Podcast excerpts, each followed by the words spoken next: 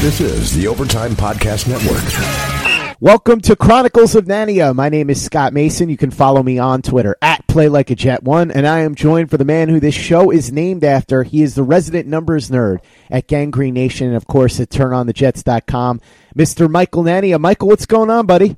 Uh, not too much. Just you know, we're in kind of this you know not too much going on point here in the off season. So you know, definitely just waiting for training camp to get here and really pumped for this season. So just counting down the days here and, uh, you know, having fun with the podcast here each week to kind of pass the time. Speaking of countdowns, Michael, recently you did a countdown that was near and dear to my heart because it touched on Jets history. As you know, I am a bit of a Jets historian because of the show that we do with Big John, where we go back and look through New York Jets history. In fact, right now we're doing a series on the career of Wesley Walker, the legendary wide receiver. And what you did was you went through since the year 2000 and put together a list of the top 11 draft picks that the Jets have had based on value, and you have a whole chart of what comprises that value. So before we get into what goes into that value chart, first tell me why the number 11. Well, to be honest, just when I came up with the idea to do this, there were 11 days to go until the draft, so I thought it'd be a good idea to count down, you know, from that point, just go through the top 11 guys that the Jets have drafted in this century up until draft day. So that's basically the reason I went with 11, you know, just based on the time that I came up with the idea. But yeah, to go into the, the scoring system that I use to rank these guys is mostly based on two things, longevity and just the high points with Pro Bowls and All Pro appearances. So players got 50 points for an All Pro appearance, 25 points for a Pro Bowl appearance, 0.5 points for each game they played in for the Jets, and one point for each point of approximate value, which is a stat from Pro Football Reference, which kind of you know accumulates players' production over the course of their season, their careers, to kind of estimate their value. So players got one point for each point of approximate value that they accumulated with the Jets. So those four things went into the scores that that I used to rank them up from 11 to 1, the top 11 Jets draft picks of the century. That's a really interesting criteria, and this list had some twists and turns that surprised me a little bit, and that's why I'm really looking forward to going through it with you. We'll start at number 11 with one of my all time favorite Jets. I know he's a personal favorite of Joe Caporoso's as well. Coming in at 11 with 94.5 points, 43 in approximate value at 103 games played, Mr. Jerricho Cotchery, the wide receiver out of NC State. Of course, a fourth round pick in the 2004 draft an outstanding receiver, tough as nails, could catch anything. He was a guy that you want to talk about mid round gems. You could look him up in the dictionary and he fits that definition. Huge fan of his at NC State. He was the go to guy for Philip Rivers there and was thrilled when the Jets got him. And he lived up to every expectation I ever could have had of him. So break him down for me. How did he come in at number 11 on the list and what were some of the things that you found about him?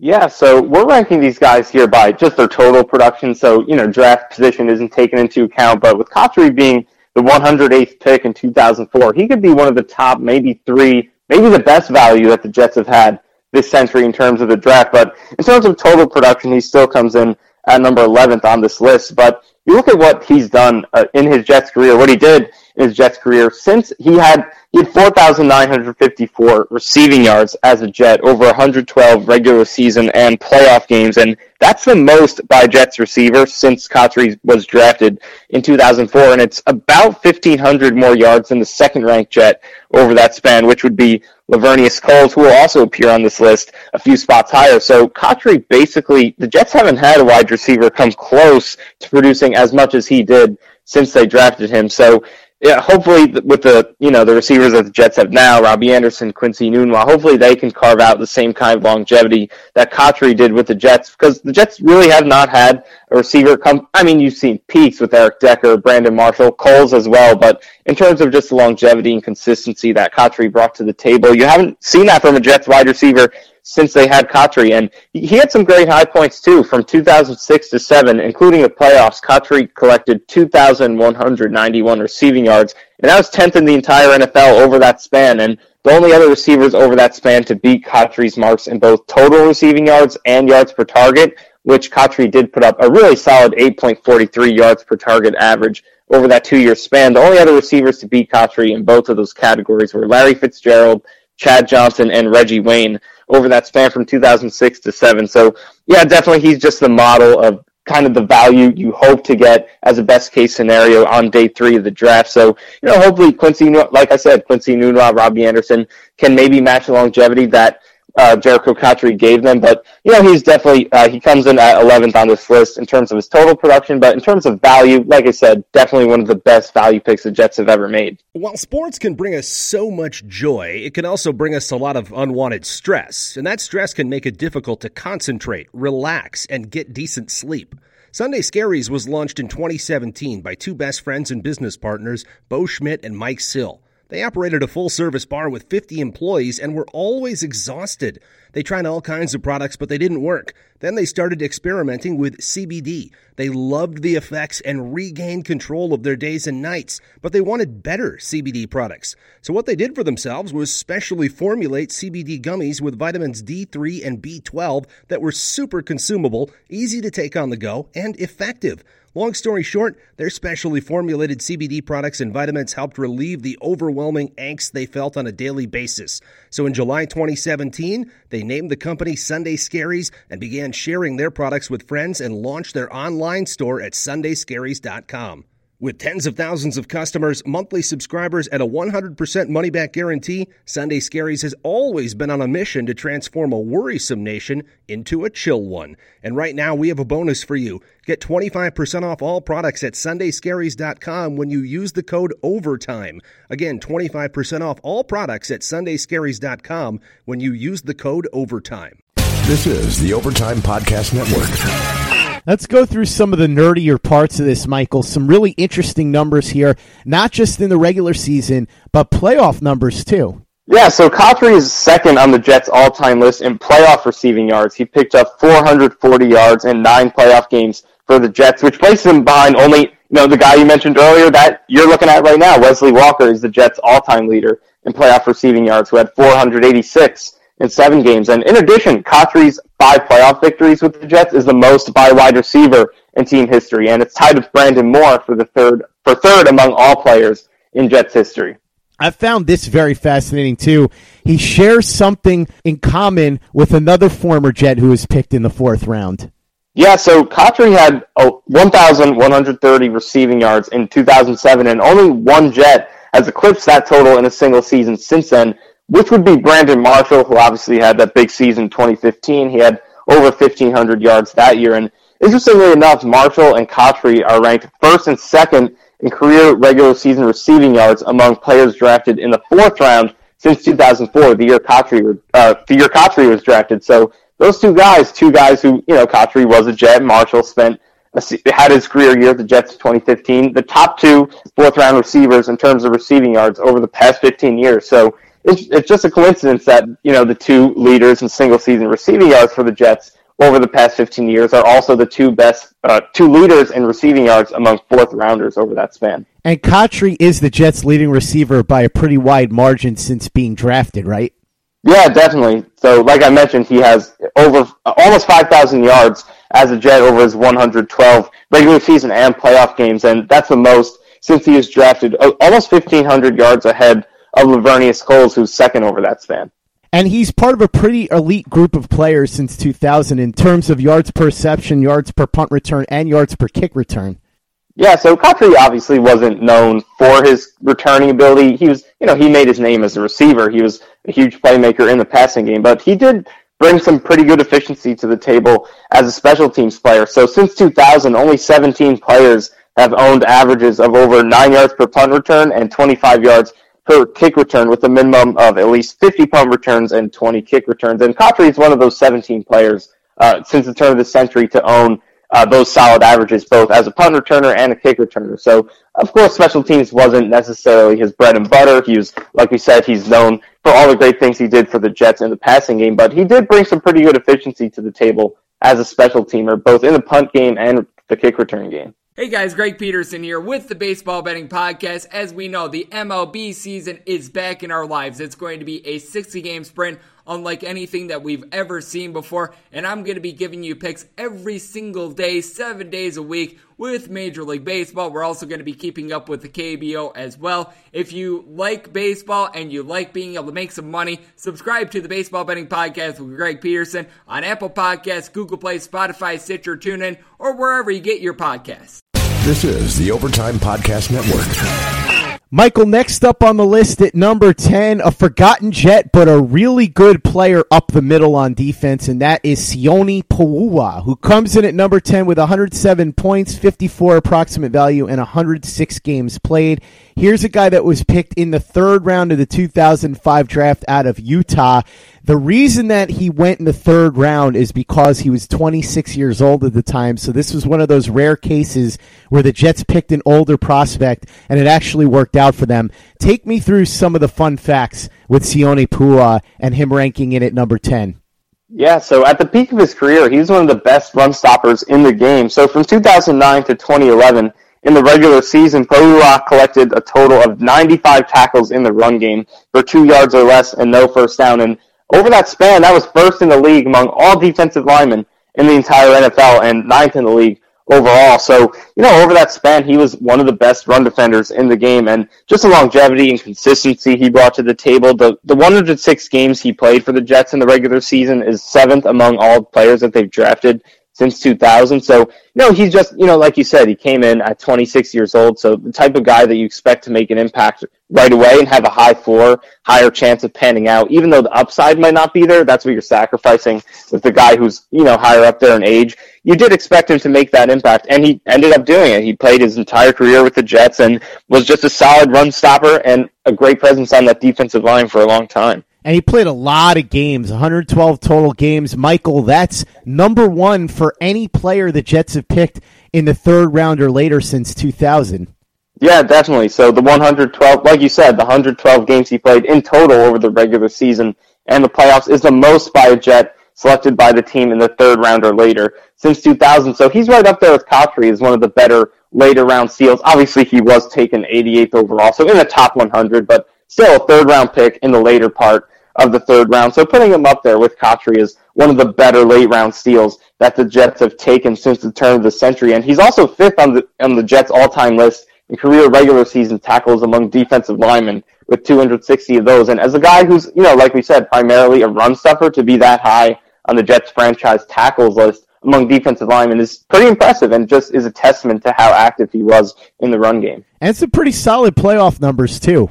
Yeah, so he was he played six playoff games with the Jets, and he had 21 tackles over those six games, which is you know again pretty active for a guy who played most most of his time in the interior of the defensive line. Had two tackles for loss in those games, one sack. So you know he's a big part of those two Rex Ryan AFC Championship runs, and appeared in a couple of games earlier in his career before that. So, you know, definitely up there with is one of the best value picks the Jets have had in the third round. He brought longevity, and at his peak, he was, you know, an elite run stuffer. So it wasn't just the longevity of Pouha. He had a stretch over his career in which he was doing what he does best at an elite level. So one of the best value picks that the Jets have made in this century. And in terms of his overall production too, is able to check in at top 10 on this list. Hey guys, this is Greg Peterson, host of the podcast Hoopin' with Hoops. Despite the fact that college basketball is in the off season, it's never too early to get a jump start on taking a look at these teams because there is now 357 of them for the upcoming 2020-2021 college basketball season.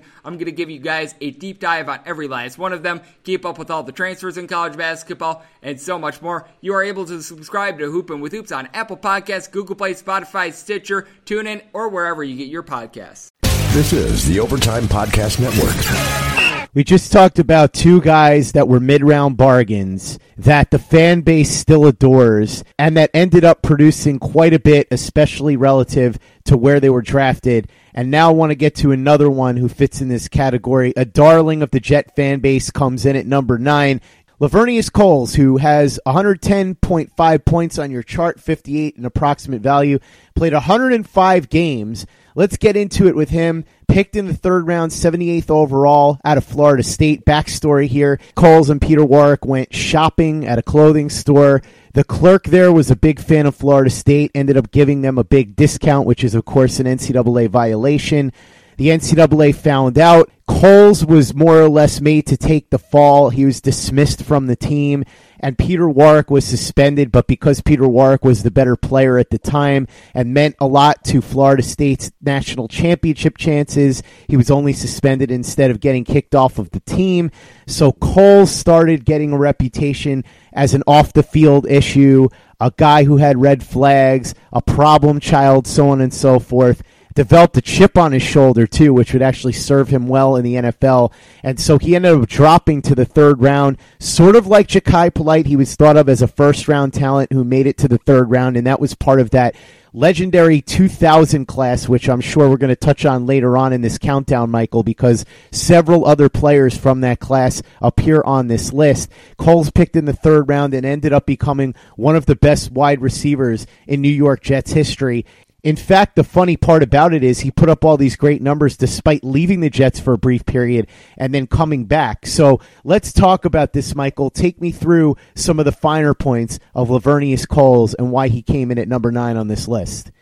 Yeah, so like you said, he's one of the most productive receivers in the history of the Jets. So, you know, like you said, he played his first three seasons with the Jets from 2000 to 2002, took a pit stop with the Redskins over the next two years, then came back to the Jets from 2005 to 2008. And in his career, he, he's, he lives comfortably near the top of most Jets all-time regular season receiving leaderboards. He's fourth in receptions with 459, fifth in receiving touchdowns with 37, and fifth in receiving yards with almost 6,000 of those. So, and Coles also had six seasons with at least five receiving touchdowns for the Jets, which is the third most such seasons in franchise history, behind two legends, Wesley Walker, who had nine, and Don Maynard, who had 10. So, you know, he had some really high peaks with the Jets, some of the highest peaks that we've seen from receivers in the history of this team. And, you know, even though he did take that, you know, short stint with the Redskins, he came back and he was just consistent over the course of his entire career with the Jets over both stints that he spent with the team. So and yet another late round steal here. We talked about Cotchery and Pau'uhan, now Coles. So you know we're kind of it's a little sobering talking about these guys since it's been so long since the Jets have had these late round hits. You know we've kind of forgotten that it's possible to get this kind of production out of late round guys, but it is possible. So you know hopefully another guy you mentioned came out of Florida and. Uh, similar to Coles, had those off off field you know question marks that might have been legit, might not have been, but you know, Coles had first round talent, fell to the later parts of the draft. The Jets got him in the third round, and he turned out to be as talented as people thought he was, in spite of those off field questions. So, you know, hopefully the Jets can get that polite, maybe with some of the other picks they made. But, you know, going through these guys, it's just a reminder of the kind of production that you can get out of these guys in the later rounds if you just draft well. Only one Pro Bowl appearance. That was in Washington. The Jets lost Coles to the Washington Redskins. They signed him to an offer sheet, ended up getting a first round pick out of the deal, which they then packaged up with another first round pick and a fourth to move up to get DeWayne Robertson, Ooh, boy, do they wish they could have that pick back. But they got Coles back in a trade later on. He was unhappy with the Redskins. That was where he made his one Pro Bowl appearance. And so the Jets shipped Santana Moss to the Redskins for Coles. I think it worked out well for both because Moss went on to have a really nice career with the Redskins and Coles came back and did great with the Jets. Let's talk a little bit more in depth about what he did when he was here. It's funny, Michael, because you talked about how productive Coles was he was actually more productive than a guy that was picked number one overall in the draft by the Jets. Yeah, so Coles had a really great season in 2002. He posted over 1,200 yards that season, 1,264. That was 10th in the league that season, and that total is also the fifth most receiving yards in a single season in Jets history, behind only Don Maynard, uh, three Don Maynard campaigns, and Brandon Marshall's 2015 season. And in addition, Coles caught 89 passes in that 2002 season, that ties in with Keyshawn Johnson's 1999 season for the fourth highest single season reception total in team history. And Coles Coles had 91 catches in 2006, and that sits one spot up the list as the third highest total in team history. So he's got two of the top four single season reception, uh, two of the top four highest single single season reception totals in Jets history. And Coles, he only made one Pro Bowl in his career, and that was with the Redskins in 2003. But he remains one of only two post first round Pro Bowlers that the Jets have drafted since the turn of the century, even though it wasn't with the Jets. The Jets have only drafted two Pro Bowlers after the first round since the turn of the century, and the other one also didn't make his Pro Bowl with the Jets. That was guard Jonathan Goodwin, who the Jets picked in the fifth round of the 2002 draft and made his appearance as a member of the Saints in 2009. And ex- excluding two returners, so Leon Washington and Justin Miller made the Pro Bowl with the Jets. Excluding those two guys and a fullback, Richie Anderson, the Jets have not had a post first round pick make a Pro Bowl for them since they took Mo Lewis 63rd in the third round of the 1991 draft. And he made his third and final Pro Bowl with the Jets in 2000. So no post first round Jets draft pick who plays a starting offensive or defensive position has made a Pro Bowl for them since Mo Lewis way back in 2000. So Ronnie Coles, though, is one of the two Pro Bowlers that they have drafted post first round since 2000, even though it wasn't with them. And, you know, of course, you know, just looking at his production, he was deserving of a, a Pro Bowl appearance at some point along the line with the Jets, even though he didn't get it. But definitely his production has been, just was really good for the Jets for a long time. The high points were great, caught a ton of passes, racked up a ton of yards, and he had a, legendary game, too, back in 2008 uh, when the Jets had Brett Favre. Coles, he's the last Jet to post three receiving touchdowns and 100 receiving yards in a single game. He caught eight of his 11 targets for 105 yards and three touchdowns in a win over the Cardinals back in 2008, the eventual NFC champion Cardinals uh, that season. Coles, he had all three of his touchdowns during the second quarter of that game, which the Jets scored a still standing franchise record 34 points in that quarter. Brett Favre had six touchdown passes in that game, and that was actually the first and only time in Favre's entire career that he had six touchdown passes in a game, and three of those were to Cole. So, you know, definitely had some legendary moments with the Jets, just like that one. And, you know, hopefully the Jets can find some more late round success with, you know, guys like Coles, Pouha, Cotchery in the future. And that's, you know, that's the key to building long term success, getting value out of those late round picks. And Coles is just, a, you know, and similar to Pouha and Cotchery, just the symbol of what you're hoping to get as a ceiling out of these late round guys. This is the Overtime Podcast Network. Love Laveranues Coles, even though he wasn't known for breakaway speed because he was always catching those tough passes. So many great moments, and he did have really nice speed. He just wasn't that Santana Moss like burner. I'll never forget that incredible catch he made as a rookie in the Monday Night Miracle. That was the first real moment that Laveranues Coles had as a member of this team in 2000. And then 2002 was the year that he really broke out. Him and Chad Pennington had an incredible chemistry together, and they drove that 2002 team that was one of the most exciting runs that this team has ever had. I'm still disappointed that they didn't go further in the playoffs, but they did have one of the biggest victories in the history of the franchise that year. They stomped them mud hole in Peyton Manning and the Indianapolis Colts and handed him one of the worst losses of his career at home in the playoffs. A magical year. Like I said, wish it would have gone further, but that year established a magical connection, one that they would reprise later on. It wouldn't be as potent, but still something that was well worth watching over the years as a Jets fan. As we move on now to number eight, and we go from the offensive side of the ball back to the defensive side of the ball. This time we move from mid round bargain to late first round pick, and I am talking about Brian Thomas, the outside linebacker from University of Alabama, Birmingham. 141.5 points, 63 approximate value, 157 regular season games played. Pick number 22 overall in the 2002 draft. So, Michael, let's run through this. How did Brian Thomas wind up ranked number eight on your list?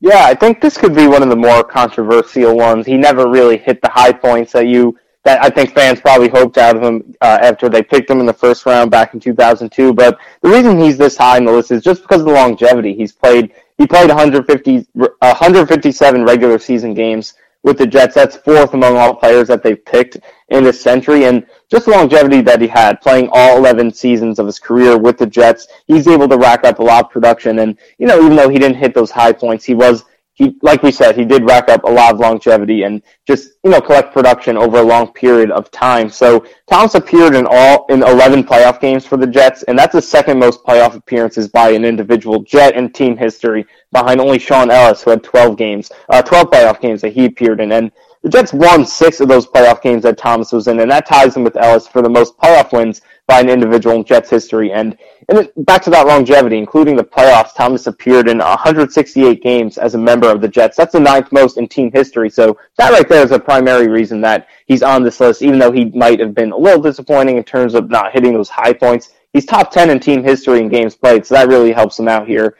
He's seventh in most games played for the Jets without ever playing for another team and third among defensive players behind only Mo Lewis and Kyle Clifton. And the 82 total games that Thomas participated, 82 total wins that Thomas uh, participated in with the Jets ties him with Clifton for third among defensive players behind Mo Lewis and Shaun Ellis. So just that longevity, being with the Jets for a long time, consistently playing most of the season and being a part of all those playoff games, those things are what really helped him ascend on this list. And because he played for the Jets for so long, he compiled a lot of stats that put him near the top of most categories for Jet defenders, right? Yeah, so he's near the top of a few franchise defensive leaderboards. He's ninth in team history in sacks with 33 and a half, ninth in fumble recoveries with six, tenth in total tackles with 442, and 12th in forced fumbles with six of those. So, you know, not the most impressive totals and if we're looking at the fact that, you know, he played with them 11 seasons, so those numbers aren't that great. But that's only an average of about three sacks per season. But, you know, with the longevity that he had, the Jets haven't had that many players who have lasted with them that long. So it, what he brought to the table in terms of how long he's able to stay with the Jets and start for them and produce for them is pretty unprecedented in the history of this team, which is you know a little bit sad, but it's just, it's just the fact of you know what how how poorly the Jets have drafted at times throughout their history. So you know Brian Thomas might not have hit those peaks, but he did you know bring that longevity to the table, and you know he he never had an interception in his regular season career, but in his ninth season, he did get his first, and what would wind up being his only career pick off of Ben Roethlisberger in the second quarter of the 2010 AFC Championship game. And at 31 years and 230 days old, when he made that interception, he became the oldest player in Jets history to make his first career pick. So just a fun fact there of what he did in the 2010 AFC Championship game. But yeah, overall, Thomas, it was just the longevity that he brought to the table that makes him one of the better Jets draft picks of the 21st century. A pretty solid pick, no question, especially for number 22 overall in the first round. Never became a star, but I've always said that if you get a guy toward the end of the first round and he becomes a really good player and sees a second contract, that's not a bad pick. The only thing that puts a little bit of a damper on this, Michael, is that a couple picks later at number 24, there was a gentleman that the Baltimore Ravens picked that went on to a slightly better career than Mr. Thomas. You may have heard of him. His name is Ed Reed. Yeah, definitely. So you know that that all always kind of hurts when you know someone more talented goes a few picks after. And we talk about this with the Leonard Williams debate a lot. It, the opposite is kind of true with Leo. You know, people are kind of disappointed with his production sometimes, expected him to be more dominant. But you look at the rest of that 2015 first round, and especially the guys picked after Leo, there there aren't really that many names that they missed out on. And you compare him against the rest of the class, and he's still you know, at worst top 10, but could slide in somewhere around six where he's picked in that first round. So, you know, with Thomas and Ed Reed, obviously you would have preferred to have Ed Reed instead of Brian Thomas, but you still have to appreciate just the fact that he played 11 years. That's rare. It doesn't matter what spot you pick a guy, even if it's number one. 11 seasons for one team out of a draft pick is, that's way above average and more than you could expect out of anyone you pick at any slot. So, you know, definitely there were higher hopes and Ed Reed kind of you know, he's always going to be attached to the Brian Thomas pick, but the, the longevity that he brought to the table is still pretty rare, especially for someone with Jets. This kind of reminds me a little bit of the Ken O'Brien, Dan Marino thing. Ken O'Brien was a very good quarterback, one of the best in Jets history, three Pro Bowl appearances, even had a winning record against Dan Marino at six and five for his career, but Dan Marino went on to be one of the greatest quarterbacks of all time. So even though O'Brien was a very good pick, he was not the best pick they could have made. And I guess you could make that argument here with Brian Thomas that they should have taken Ed Reed. That said, like you said, Michael, to get a guy at number 22 overall in the draft who's with your team for 11 years and a fairly high level starter for a significant number of those years, you're winning for sure. Yeah, definitely. And and both things can be true. You can be disappointed that your team maybe didn't make the right pick, missed out on a much better player. You know, in the case of O'Brien and in the case of Thomas, you can still both things can be true. You can be disappointed that you missed out on Dan Marino, that you missed out on Ed Reed, but you can still appreciate what those guys brought to the table. Like you said, O'Brien had some great years for the Jets. He was he's one of the best quarterbacks in their history. Definitely right up there with Joe Namath and the peak years of Chad Pennington. So you can still appreciate those things. And with Brian Thomas, just like what we've talked about for the past few minutes, just how long he was able to last with the Jets and how rare that is, you can still appreciate those things and be disappointed with missing out on a Hall of Famer at the same time. So it doesn't make these picks a complete miss, but you still can be a little bit disappointed and kind of have those misses attached to the picks.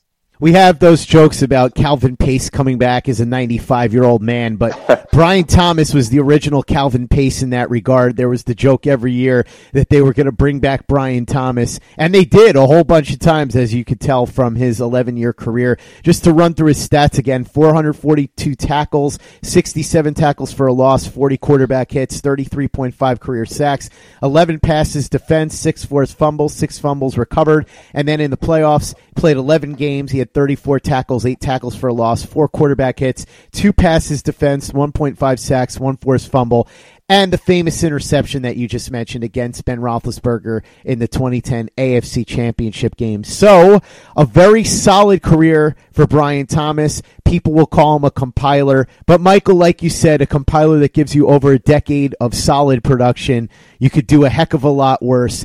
And hopefully, some of the guys that the Jets end up picking once they get into the back end of the first round, as hopefully, knock on wood, this team continues to improve, end up giving them at least the level of production, durability, and longevity that Bryan Thomas gave them at pick number 22 back in 2002. Michael, thank you so much for joining me on part one of this series that we're going to be doing here on the Chronicles of Nania, going through the 11 best draft picks that the Jets have had since 2000. We're going to get into part two next week. In the meantime, though, for people that want to interact with you and want to read your work, why don't you go ahead and let them know how they can do that?